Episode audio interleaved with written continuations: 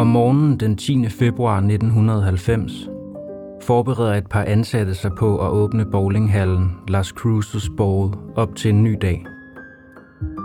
Men kl. 8.29 modtager alarmcentralen et panisk nødopkald. Senere, inde i Las Cruces bowlinghallen i New Mexico, finder efterforskerne et af de mest hjerteløse gerningssteder, de nogensinde har set –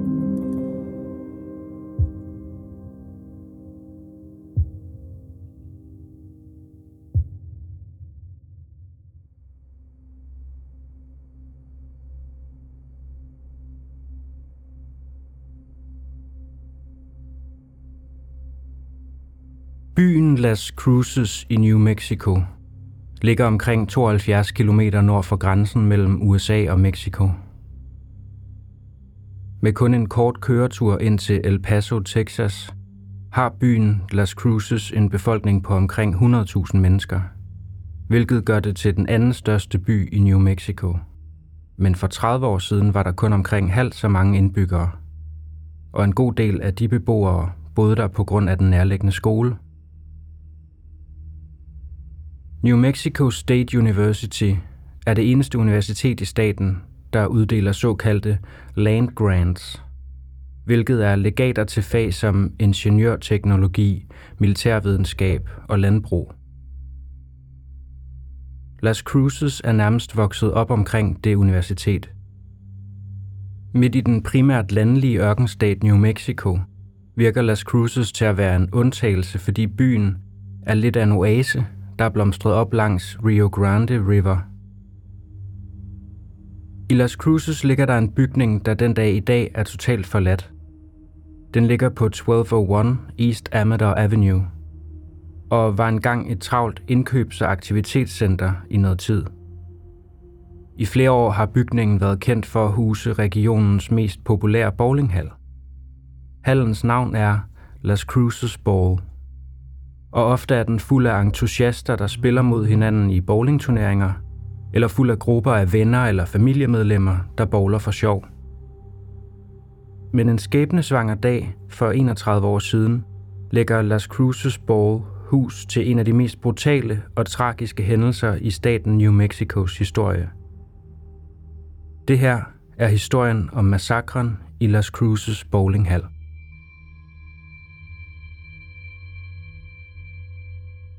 Tidligt om morgenen den 10. februar 1990, en lørdag, møder 34-årige Stephanie Senak ind hos Las Cruces Ball. Stephanie er manager i bowlinghallen. Hun er også datter af bowlinghallens ejer, Ronald Senak. Og på netop den her dag har hun taget sin 12-årige datter, Melissa Repass, og Melissas 13-årige veninde, Amy Hauser, med på arbejde. Melissa og Amy, som er tæt veninder, arbejder i bowlinghallens børneafdeling og hjælper med at holde øje med nogle af børnene der, når de kan. Fordi det er lørdag, er det en god mulighed for dem at komme ud af hjemmet og hjælpe til med at passe på de ansattes og gæsternes børn. Klokken er lige omkring 8 om morgenen, og både Melissa og Amy er inde på et kontor sammen med Stephanie – Stephanie er ved at gøre klar til at åbne hallen op for i dag. Hun gennemgår kvitteringerne fra aftenen før og tjekker, at alting stemmer. Imens venter 12-årige Melissa og 13-årige Amy bare på, at bowlinghallen skal åbne, så de går ind og ud af kontoret på jagt efter snacks og noget at underholde sig med indtil da. To af de personer, de støder på i de tidlige morgentimer, er Steve Senak og Ida Holgen. Steve Sanak er Stephanies bror. Han er både åbningsansvarlig i bowlinghallen og onkel til 12-årige Melissa. Han er ikke på arbejde den her morgen, men han tager alligevel forbi hallen den her morgen for at hente nogle ting, før han smutter igen kort efter kl. 8. Ida Holgen, den anden person, som de to piger møder, er bowlinghallens 33-årige kok, hun bruger timerne inden hallen åbner på at forberede dagens udvalg af mad, og på at gøre køkkenet klar til det kommende frokostryk om ganske få timer. Og det er i de tidlige morgentimer, kort efter kl. 8.00, at freden i Las Cruces bowlinghal bliver forstyrret og ødelagt.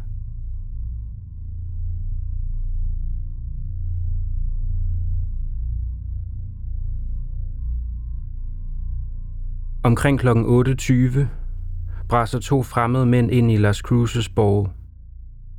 Ingen af de to mænd bærer masker eller handsker, men de stormer ind gennem bowlinghallens ulåste indgangsdøre, som om de ejede det hele. En af mændene har en kaliber 22 pistol, som han sigter mod Ida Holgen, mens hun er travlt optaget af sit arbejde i bowlinghallens køkken. Han tror hende til at gå hen imod kontoret, hvor hans medsammensvorne også har samlet de to piger, Melissa og Amy. Det er ikke før Ida, Melissa og Amy bliver beordret ind på kontoret, at Stephanie Sinak har den fjerneste idé om, at fremmede mænd er trængt ind i bowlinghallen. De to pistolmænd beordrer de fire kvinder til at lægge sig ned på gulvet. Mændene lover, at de vil lade kvinderne gå, hvis de får opfyldt deres krav. Men det virker ikke til, at de er helt klar over, hvad de vil opnå. De bruger lang tid på at nå frem til sagens kerne og ruder rundt ind i rummet, som om de leder efter noget. Der går et minut eller deromkring på den måde, som føles som et halvt liv for de fire kvinder. Til sidst kræver mændene adgang til bowlinghallens pengeskab, som kun Stephanie har adgang til at åbne. Stephanie åbner pengeskabet for mændene og giver dem dermed adgang til flere tusind dollars.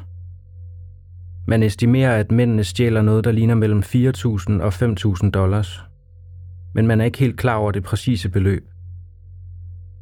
Det, der er interessant, er, at mændene efterlader kontanter i pengeskabet. De stjæler slet ikke det hele, hvilket for efterforskerne antyder, at røveri slet ikke er deres eneste motiv.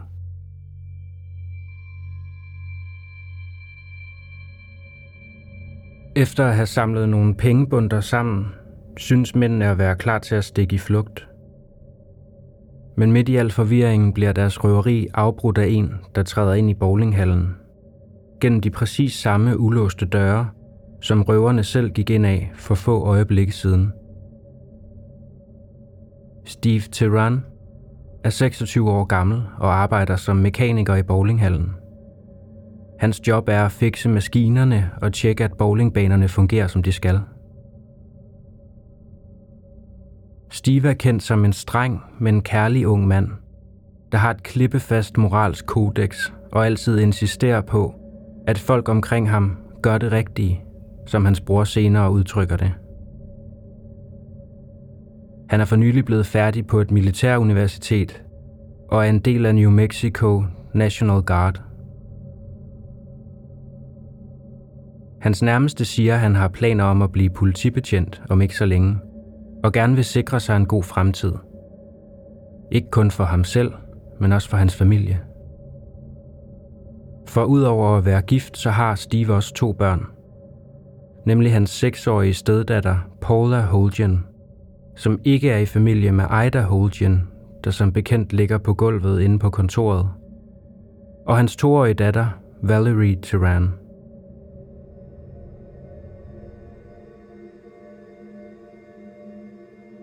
Netop den her lørdag, den 10. februar 1990, har det ikke været muligt for Steve at finde en, der kan passe hans døtre. Hans kone, Audrey, har undervisning på et universitet i nærheden, så Steve har til opgave at passe pigerne den her dag. Og siden han ikke har kunne finde babysitter, beslutter han sig for at tage dem med på arbejde og aflevere dem i børnepasningen. Derfor træder Steve ind i Las Cruces Ball lige efter kl. 8.20 med 6-årige Paula og 2-årige Valerie på slæb. Da de træder ind gennem de ulåste fordøre, bliver de overrasket over at se, at både lobbyen og køkkenet er tomt for mennesker. Så Steve begynder at gå hen til kontoret, hvor han træder direkte ind i et spirende gerningssted. De to mænd inde på kontoret begynder at slås med Steve, og det tager dem ikke mange øjeblikke at overmande ham. Han og hans døtre bliver trængt op i en krog sammen med de andre gisler. Og det er kort tid herefter, at blodbadet begynder.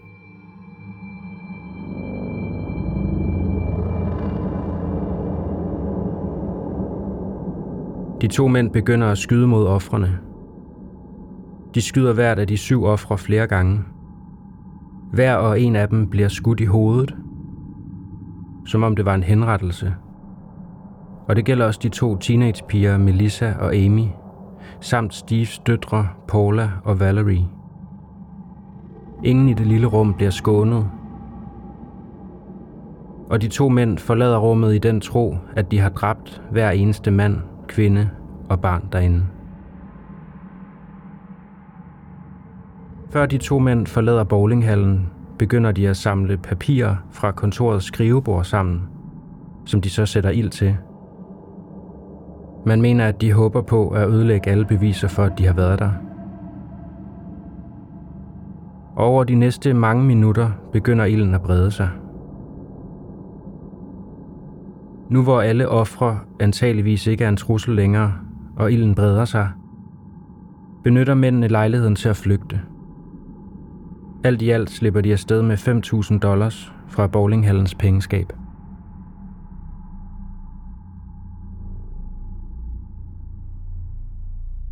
Omkring kl. 8.29 modtager Las Cruces alarmcentral et nødopkald fra en telefon ind i bowlinghallen. I den ene ende af forbindelsen fortæller 12-årige Melissa Repass en betjent, hvad der netop er sket. Emergency. Please help me. Oh, whoa, slow down, slow down. We were all shot and hold up. Okay. Where are you at? 1201 East Amador, from Well- Chris's Bowl. Las Cruces Bowl? Yes, Okay, and there were there were shots fired? yes. All of us were hurt. Huh? All of us were hurt. I think I'm the only one conscious. All of you were hurt? Okay, we'll get an ambulance rolling. Please, Okay. What's your name? Melissa Repass, please hurry. Hey, Melissa, we've got him dispatched. Did you see who did it? Melissa Repass, manageren Stephanie Senaks 12-årige datter, bliver skudt fem gange i alt. Men selv efter at have været førstehåndsvidne til det brutale overfald og overlevet det, har hun alligevel overskud til at huske på det, hun netop har lært et par uger før. At ringe 911, eller det vi på dansk kender som Melissa, 112. I've got an ambulance and I've got the police officers en route. They'll be with you just shortly. Okay. Okay? You didn't Hendes hurtige tænkning ender med at redde Melissas liv, men også to andres, da alarmberedskabet formår at nå frem til gerningsstedet på under et minut. You, Melissa. We've got them rolling. Okay? You be, gotta be brave. Gotta be strong now. Your bullet, the bullets in your head too. I can't. None of them are conscious. I'm still here. Go ahead. I hear the officers telling you to get out. I Get out. can't. There's nobody else. Was that the police officer telling you to get out? Yes. Then get out. Okay. Okay? Som du måske kunne høre i alarmopkaldet, ankommer politiet og brandkorpset ved Las Cruces Ball på noget, der ligner rekordtid, og går straks i gang med at hjælpe ofrene inde på managerens kontor. Fordi der er startet en brand, tilkalder de første myndigheder på stedet med det samme backup, og begynder så at redde alle syv mennesker inde på kontoret ud i bowlinghallens lobby. Da de først er ude, kan de endelig begynde at tilse og behandle alle ofrene, som bløder voldsomt og er bevidstløse. 12-årige Melissa Repass, hendes 34-årige mor Stephanie Senak og 33-årige Ida Holgen bliver stabiliseret og hastet til Memorial General Hospital i Las Cruces. Valerie Tehran, Steve Terrans toårige datter, kommer med dem, men ender med at dø på hospitalet senere samme dag. De tre andre ofre, 26-årige Steve Terran, hans 6-årige steddatter Paula Holgen og 13-årige Amy Hauser, bliver alle erklæret døde på stedet. Paramedicinerne og ambulancelægerne reagerer hurtigt men desværre ikke hurtigt nok til at redde dem. Brandfolkene får hurtigt bekæmpet branden inde på kontoret, men efterforskerne bekymrer sig senere meget om det brandhæmmende arbejdes pris for efterforskningen. Man ved ikke, hvor mange beviser, der er blevet vasket væk i kampen mod flammerne. I mellemtiden begynder politiet at koordinere indsatsen med den lokale grænsekontrol for at sprede sig ud i området, sætte vejblokader op og holde et skarpt øje med lokale mistænkte. I sit paniske nødopkald identificerer 12-årige Melissa Repass de to skyldige som sorte mænd, men det ændrer sig efter et par timer. Politiet mener, at de to mistænkte er latinamerikanere med mørk glød. Mændene planlægger sandsynligvis at forlade området, eller måske endda landet, om meget kort tid.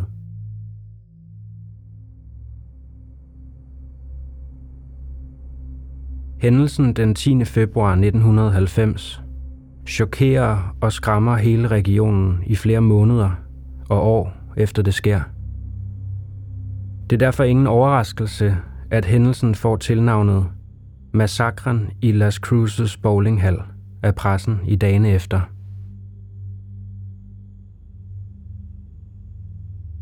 Massakren, som den er kendt, kræver fire ofre. Steve Tyran, Paula Holgen, Valerie Teran og Amy Hauser. Amys forældre og andre kære bliver fravristet deres mulighed for at se den 13-årige pige vokse op. Hun var en glad, kærlig og hjertevarm tilstedeværelse i deres alles liv, og hendes smittende sangstemme bliver øjeblikkeligt savnet. Imens har Audrey Teran, Steve Terrans enke og moren til 6-årige Paula og 2-årige Valerie, fået revet hele sin familie fra sig på et splitsekund. Man kan slet ikke forestille sig hendes smerte og den pine, hun gennemgår umiddelbart efter den her afskyelige forbrydelse. Det er derfor også meget forståeligt, at hun ikke udtaler sig til et eneste medie i årene efter. De andre ofre, Stephanie Sinak, Ida Holgen og Melissa Repass, har også deres at kæmpe med i dagene, ugerne og månederne efter hændelsen. Udover det traume, som de nu skal arbejde længe på at bearbejde, er der også mere kortsigtede problemer, som de er nødt til at komme sig over. De er alle blevet skudt flere gange og kan se frem til et langt ophold på hospitalet på deres vej til helbredelse.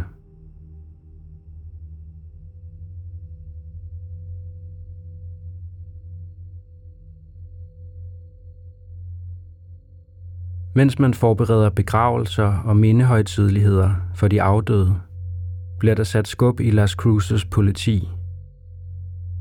Alle de lokale betjente og detektiver bliver kaldt ind, fridag eller ej. Branden inde på kontoret hos Las Cruces Ball ender med at ødelægge en masse vigtige beviser. Næsten al kontakten mellem mændene og ofrene og de overlevende var inde på kontoret, og flammerne har brændt det meste af det væk. Og da brandfolkene ankommer, ender de med for altid at ødelægge meget af det bevismateriale, der var tilbage. Det er selvfølgelig en forståelig beslutning, men man kan ikke lade være med at undre sig over, hvad der må gå tabt i flammerne. Detektiv Mark Myers, som overtager efterforskningen flere år senere, udtaler netop det. Det var et meget kompliceret gerningssted. De satte ild til kontoret. Det er en klar indikator for, at de havde i tankerne at ødelægge det bevismateriale, som de efterlod. De havde ikke tænkt sig at efterlade øjenvidner, ligegyldigt hvor unge. Jeg er slet ikke i tvivl om, at de tror, at alle inde på kontoret er døde, da de forlader stedet.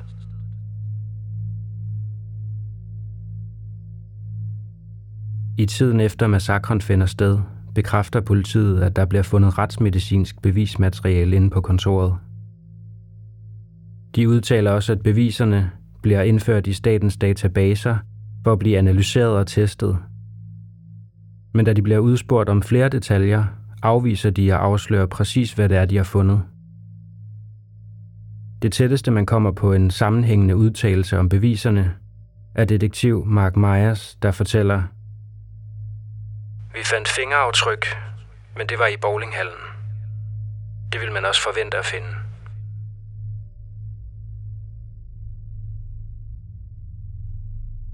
Det står derfor klart, at den her efterforskning, der går i gang i 1990, hvilket er lang tid før DNA-teknologi revolutionerer opklaringen af forbrydelser, kommer til at have en langt mere personlig fremgangsmåde. Efterforskerne indkalder folk fra det nærliggende område, i håb om at komme i kontakt med nogen, der måske har set eller hørt noget. I det mindste lykkes det dem at finde et par vidner. En hævder og hører skuddene blive afgivet fra en butik i nærheden, hvor han eller hun er på arbejde den morgen, hvor massakren finder sted. Det andet vidne, som også arbejder tæt på, hævder at se to mænd løb væk fra stedet, omkring det tidspunkt, hvor Melissa Repass foretager sit nødopkald. Deres udtalelser bliver tilføjet til en anden mands vidneudsagn. En mand tæt på gerningsstedet, som forlader bowlinghallen lige før forbrydelsen sker.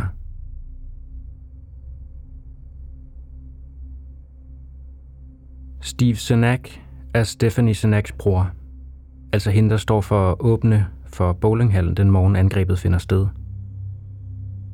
Som jeg allerede har nævnt, så bliver hun og hendes 12-årige datter, Melissa, altså Steves niese, skudt af gerningsmændene. Den morgen, hvor bowlinghallen bliver angrebet, har Steve været forbi for en kort bemærkning for at hente nogle ting, men smutter igen, lige inden de to mænd går ind i bowlinghallen. Steve hævder, at han ser to latinamerikanske mænd gå rundt i nærheden af bowlinghallen. Måske er de endda på vej hen til indgangen. Han siger, at en af de to mænd bærer på en mappe, som han giver til den anden, mens de går. Steve Senak kan ikke få puslespillet til at gå op, før han hører om forbrydelsen, men udtaler, at de to mænd har meget tydelige træk. En af dem er ældre, den anden yngre. Steves beskrivelser ender med at danne grundlag for en fantomtegning, som politiet hurtigt udarbejder. Mistænkt nummer 1 er en ung latinamerikansk mand. Han er mellem 28 og 34 år gammel og er omkring 178 cm høj og vejer mellem 73 og 77 kg. Han har bølget brunt hår og brune øjne, overskæg og ingen tydelig accent. Mistænkt nummer to er en ældre latinamerikansk mand. Han skydes til at være mellem 48 og 54 år gammel, omkring 168 cm høj og vejer i omegnen af 364 kilo. Han har tyndt gråt og hvidt hår og brune øjne, og så taler han engelsk med en let spansk accent. Begge mænd bliver afbildet på tegninger, som bliver sendt ud til diverse medier i ugerne efter massakren. Baseret på flere vidneudsagn, mener man, at de to mænd flygter fra gerningsstedet i et grønt firehjulstrukket køretøj – Måske endda en varevogn. Steve Senak giver sin beskrivelse af de to mænd til politiet i timerne efter, at massakren i bowlinghallen bliver anmeldt. Og kort tid efter bliver han kaldt ud til en af politiets vejblokader, hvor man har stoppet et enkelt køretøj helt ude i udkanten af byen. Ind i bilen sidder fire latinamerikanske mænd med flere tusind dollars i kontanter på sig – Steve kan ikke identificere nogen af mændene som værende dem, han så tidligere, så gruppen af mænd får lov at fortsætte deres køretur. Snart bekræfter offeret Ida Holgen, som overlever flere pistolskud, tegningerne af de to mænd. Og i det, at hun i den grad er til stede under massakren, kan hun også tilføje detaljer til beskrivelsen af de to mænd.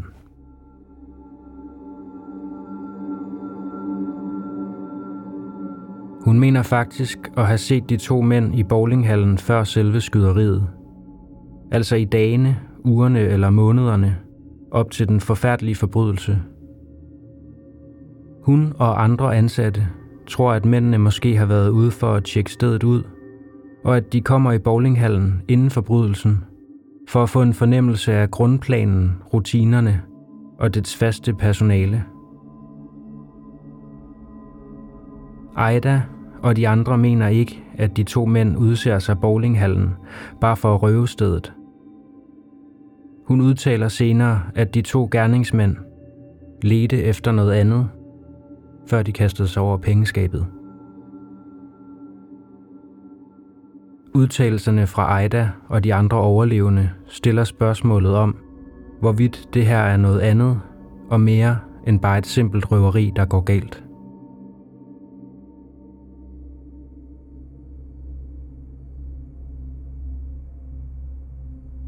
Omstændighederne for den brutale forbrydelse efterlader efterforskerne meget forvirrede. De to mænd blæser ind i bowlinghallen, holder syv personer fanget, og til sidst tager de beslutningen om at skyde alle syv ofre. De forlader stedet med et sted mellem 4.000 og 5.000 dollar, men beslutter af en eller anden grund at efterlade kontanter i bowlinghallens pengeskab – i stedet for at tage råb og stop. På grund af netop det kan efterforskerne ikke afgøre, om det er et planlagt røveri eller et røveri, der går galt. Nogen har en teori om, at det måske er volden, der er gerningsmændenes motiv, fordi de trods alt efterlader en ukendt mængde kontanter tilbage i bowlinghallens pengeskab. Efterforskerne mener, at det ville være mærkeligt at gøre med fuldt overlæg, hvis der er tale om et helt almindeligt røveri. Det er også en mulighed, at de to mænd planlægger at røve bowlinghallen, men at de bliver overvældet, da de første er kommet i gang. Måske har de ikke planlagt efter, at der vil være så mange mennesker til stede, og derfor reagerer de voldeligt som resultat. Uanset hvad, så begynder sagen at dreje sig væk fra at fokusere udelukkende på røveri som motiv. Det her efterforskerne begynder at spore sig ind på nogle helt specifikke rygter, der antyder, at forbrydelsens placering, Las Cruces Ball, på en eller anden måde er forbundet til organiseret kriminalitet, enten direkte eller indirekte. Kort efter skyderiet begynder der at florere rygter om, at ejeren af hallen, Ronald Senak, har nogle lyssky forretningsforbindelser. Måske endda, at han har forbindelse til kartellet, som uden tvivl er aktiv i regionen. På grund af den måde, mændene helt nådesløst skyder alle menneskerne i bowlinghallen, inklusive Ronald Senaks datter og barnebarn, tror politiet, at der måske er en smule sandhed i de her rygter – Derfor begynder de at undersøge Ronald Senak, hans familiemedlemmer og de medarbejdere, som han har forbindelse til. De kigger efter alle tegn på uorden, der kan give efterforskerne en mulig forklaring. Men det ser ud til, at alle forsøg på at efterforske Ronald Senac fører til blindgyder. Som detektiv Mark Myers fra Las Cruces politi forklarer – vi undersøgte alle de vinkler på det tidspunkt. Tusinder og atter tusinder af mandetimer gik på at forsøge at bevise de teorier, men vi kunne ikke bevise noget som helst. Vi satte Ronald Senac under et mikroskop, og vi kunne ikke finde noget. Så vidt vi ved nu, er alt vi ved, at det var et røverimor. I månederne efter sagen begynder efterforskerne også at fokusere på R.J. Senak, Ronald Senaks yngste søn. Han arbejder som bartender i bowlinghallen, og politiet modtager flere tips om, at RJ er involveret i en eller anden form for narkoaktivitet. Politiet undersøger det og opdager, at udover at RJ virker til at have en kokainafhængighed, ikke er noget definitivt, der forbinder ham til sagen. Han bliver renset for alle anklager, men dør efter sine af en overdosis i 1997, i en alder af 36 år.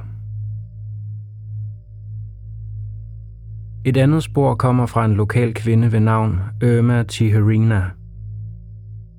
Kort efter skyderiet i Las Cruces Ball, kontakter hun politiet og hævder, at hun har mødt to mænd, der matcher beskrivelsen af gerningsmændene. Ifølge Teherina bor de to mænd hos hende omkring det tidspunkt, hvor massakren finder sted. Hun giver politiet detaljer om de to mænd.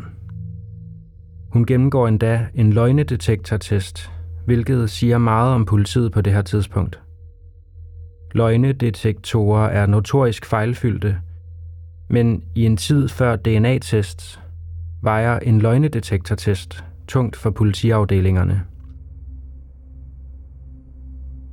Men kort efter at Irma Tijerina tager testen og giver politiet detaljerne om de to mænd, bliver hendes påstand trukket tilbage.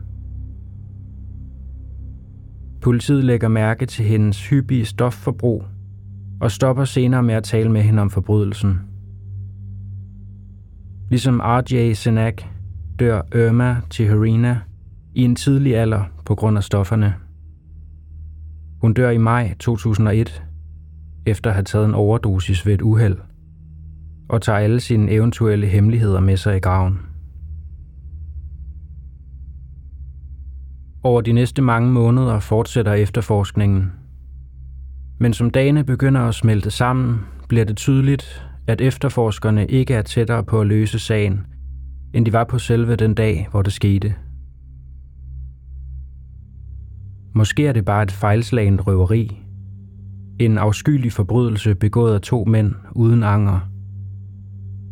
Måske er der en forklaring på, hvorfor de efterlader penge i pengeskabet, og dermed kun tager en andel af den mulige sum med sig i deres flugt.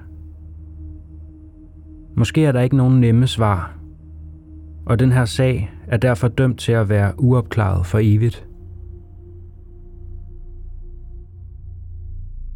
En af de vedholdende teorier, der dukker op i årene efter, er, at en bande beslutter sig for at udøve en form for hævn mod helt bestemte personer i bowlinghallen. Måske familie eller venner af ejeren Ronald Senac Måske er en forretningsaftale faldet på gulvet, eller en narkohandel gået skævt, og offrene i Las Cruces er bare følgeskader. Nogle hævder, at de to mænd har tilknytning til en lokal bande. Måske er de endda legemordere, der er blevet hentet ind fra Mexico. Med grænsen så tæt på, er det stadig en sandsynlig mulighed her flere år efter. Det indrømmer politibetjente tæt på efterforskningen også. Det er en meget virkelig mulighed. Når alt kommer til alt, så husker de overlevende, at gerningsmændene virker til at lede efter noget ind på kontoret. Måske noget, som de er blevet bestilt til at hente. Penge virker kun til at være et sekundært mål for dem. Måske tager de bare pengene for simpelthen at besværliggøre efterforskningen.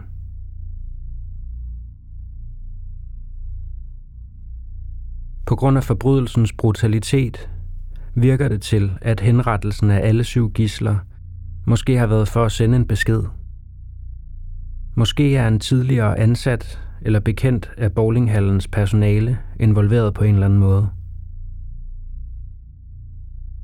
Men alt det her er rent gætværk. Der er ikke noget klokkeklart bevis, der peger mod en bestemt mistænkt, og det kommer ikke til at ændre sig de efterfølgende år.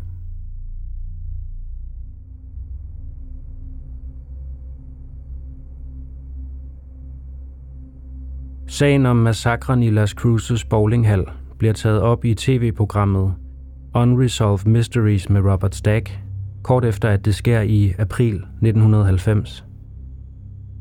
Historien bliver også taget op i America's Most Wanted flere gange over de næste årtier, ligesom den også bliver dækket i flere lokale nyhedsmedier. Men udover den lejlighedsvise omtale, begynder historien at falde i baggrunden til fordel for mere aktuelle begivenheder. Og familierne må indse, at der ikke er nogen svar på deres spørgsmål, og at der ingen retfærdighed er for deres elskede. Stephanie Senak, manageren, der åbner bowlinghallen den fredag morgen den 10. februar 1990, og en af de tre overlevende, bliver seriøst kvæstet af hændelsen. Efter at være blevet skudt flere gange, inklusive i hovedet, lider Stephanie af flere langsigtede helbredskomplikationer. Derudover forbliver Stephanie Senak bange gennem de næste ni år eller deromkring. Hun beslutter sig sjældent for at forlade sit hjem. Når hun gør, så viser hun tegn på posttraumatisk stresssyndrom, og hun kæmper mange lange kampe med stress og angst. Hendes nærmeste husker hendes engang sovløse og glade sind, som er blevet permanent ændret efter hændelsen. Nu får hun øjeblikkelige reaktioner på alt, der lyder som pistolskud, som for eksempel fyrværkeri og biludstødninger.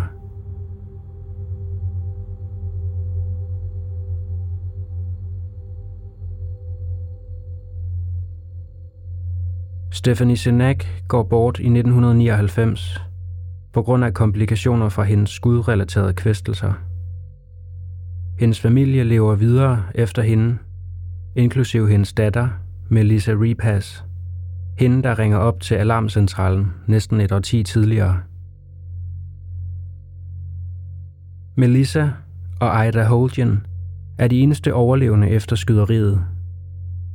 Selvom der er gået over 30 år, er de stadig traumatiseret af skyderiet og forbliver håbefulde omkring, at retfærdigheden vil ske fyldest for de, der enten døde eller blev påvirket af den brutale hændelse. I 2010 bliver der lavet en dokumentarfilm om hændelsen. A Nightmare in Las Cruces, der er instrueret af Charlie Min, der hører om sagen allerede i 1990. På det tidspunkt er han studerende i den anden ende af landet, ser Unresolved Mysteries og lærer derigennem om den tragiske begivenhed. Historien bliver ved med at følge ham i årene efter – Kort efter 20-årsdagen for forbrydelsen udkommer dokumentaren. Det virker til at sætte gang i en fornyet interesse for massakren i Las Cruces bowlinghal. Personer involveret i sagen begynder for første gang at tale åbent om det. Inklusive Audrey Tehran, Steve Tehrans enke og moren til Paula og Valerie, deres to døtre, som også dør i skyderiet. Hun har været nødt til at begrave hele sin familie efter hændelsen, og er stadig påvirket af tabet 20 år tidligere. Du venter og venter og venter. De første par år, måske de første 12 år, var der altid en masse angst. Jeg var altid meget anspændt og ville gerne vide mere. Men efter det, så var jeg nødt til at lægge det til side og tage hånd om min angst. Vi er nået til et punkt, hvor vi bare ikke får nogen svar. Audrey vil gerne have, at resten af verden også husker, hvor voldsom hændelsen var. Min toårige. Hun blev skudt i panden, men hun blev ikke slået ihjel af det med det samme. Hendes ryggrad blev dog revet over. Hvis hun havde overlevet, så havde hun været lam i dag. Måske ved folk ikke præcis, hvor forfærdeligt det var, hvordan mine døtre blev mishandlet. Der er gået 20 år, og folk stopper mig stadig og fortæller, at de beder for mig. Beder for, at der vil være en afslutning.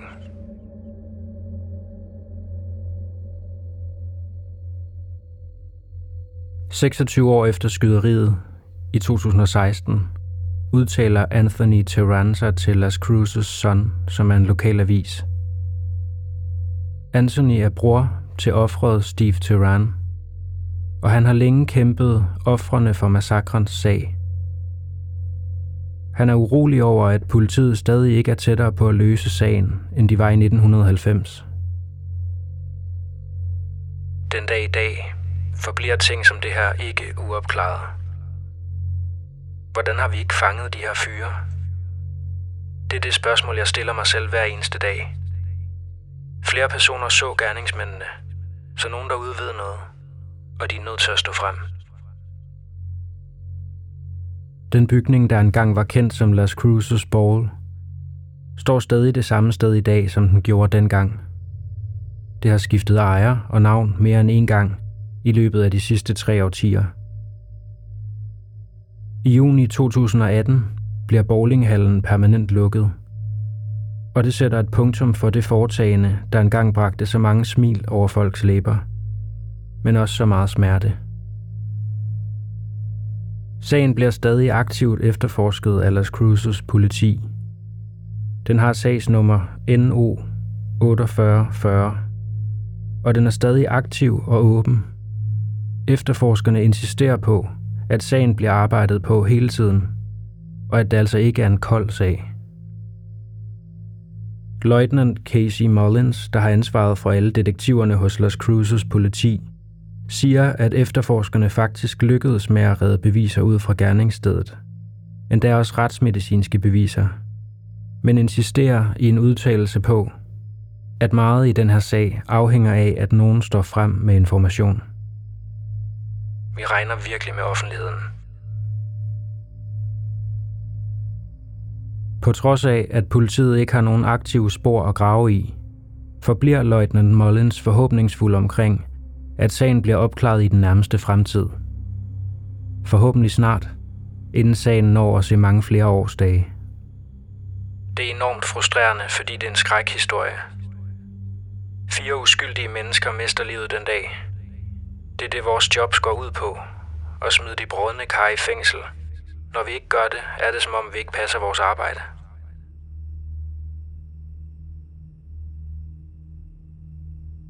Det her er stadig en åben sag om overlagt mor, og forældelsesfristen vil aldrig komme til at påvirke de her mor. Der er stadig en findeløn på 25.000 dollar til den, der kan hjælpe med at identificere de mænd, der er skyldige i forbrydelsen. Hvis nogen derude ved noget, så opfordres der på det kraftigste til, at man giver lyd fra sig. De ansvarlige bag forbrydelsen undslipper fortsat efterforskernes søgelys. Men Audrey Terran, enke og mor til tre af offrene, forestiller sig, at de lever et liv i frygt og lidelse. Jeg forestiller mig dem i smerte og i skjul. Det kan ikke være særlig let. Alle leder efter dig, mens du prøver på at skabe et normalt liv for dig selv. Jeg forestiller mig dem i stor elendighed. Man kan kun håbe på, at forbryderne kommer bag trammer inden for den nærmeste fremtid. Men indtil det sker, og her krydser vi fingre for, at det er snart, forbliver sagen om Stephanie Senak, Melissa Repass, Amy Hauser, Ida Holgen, Steve Terran Paula Holgen og Valerie Terran, uopklaret.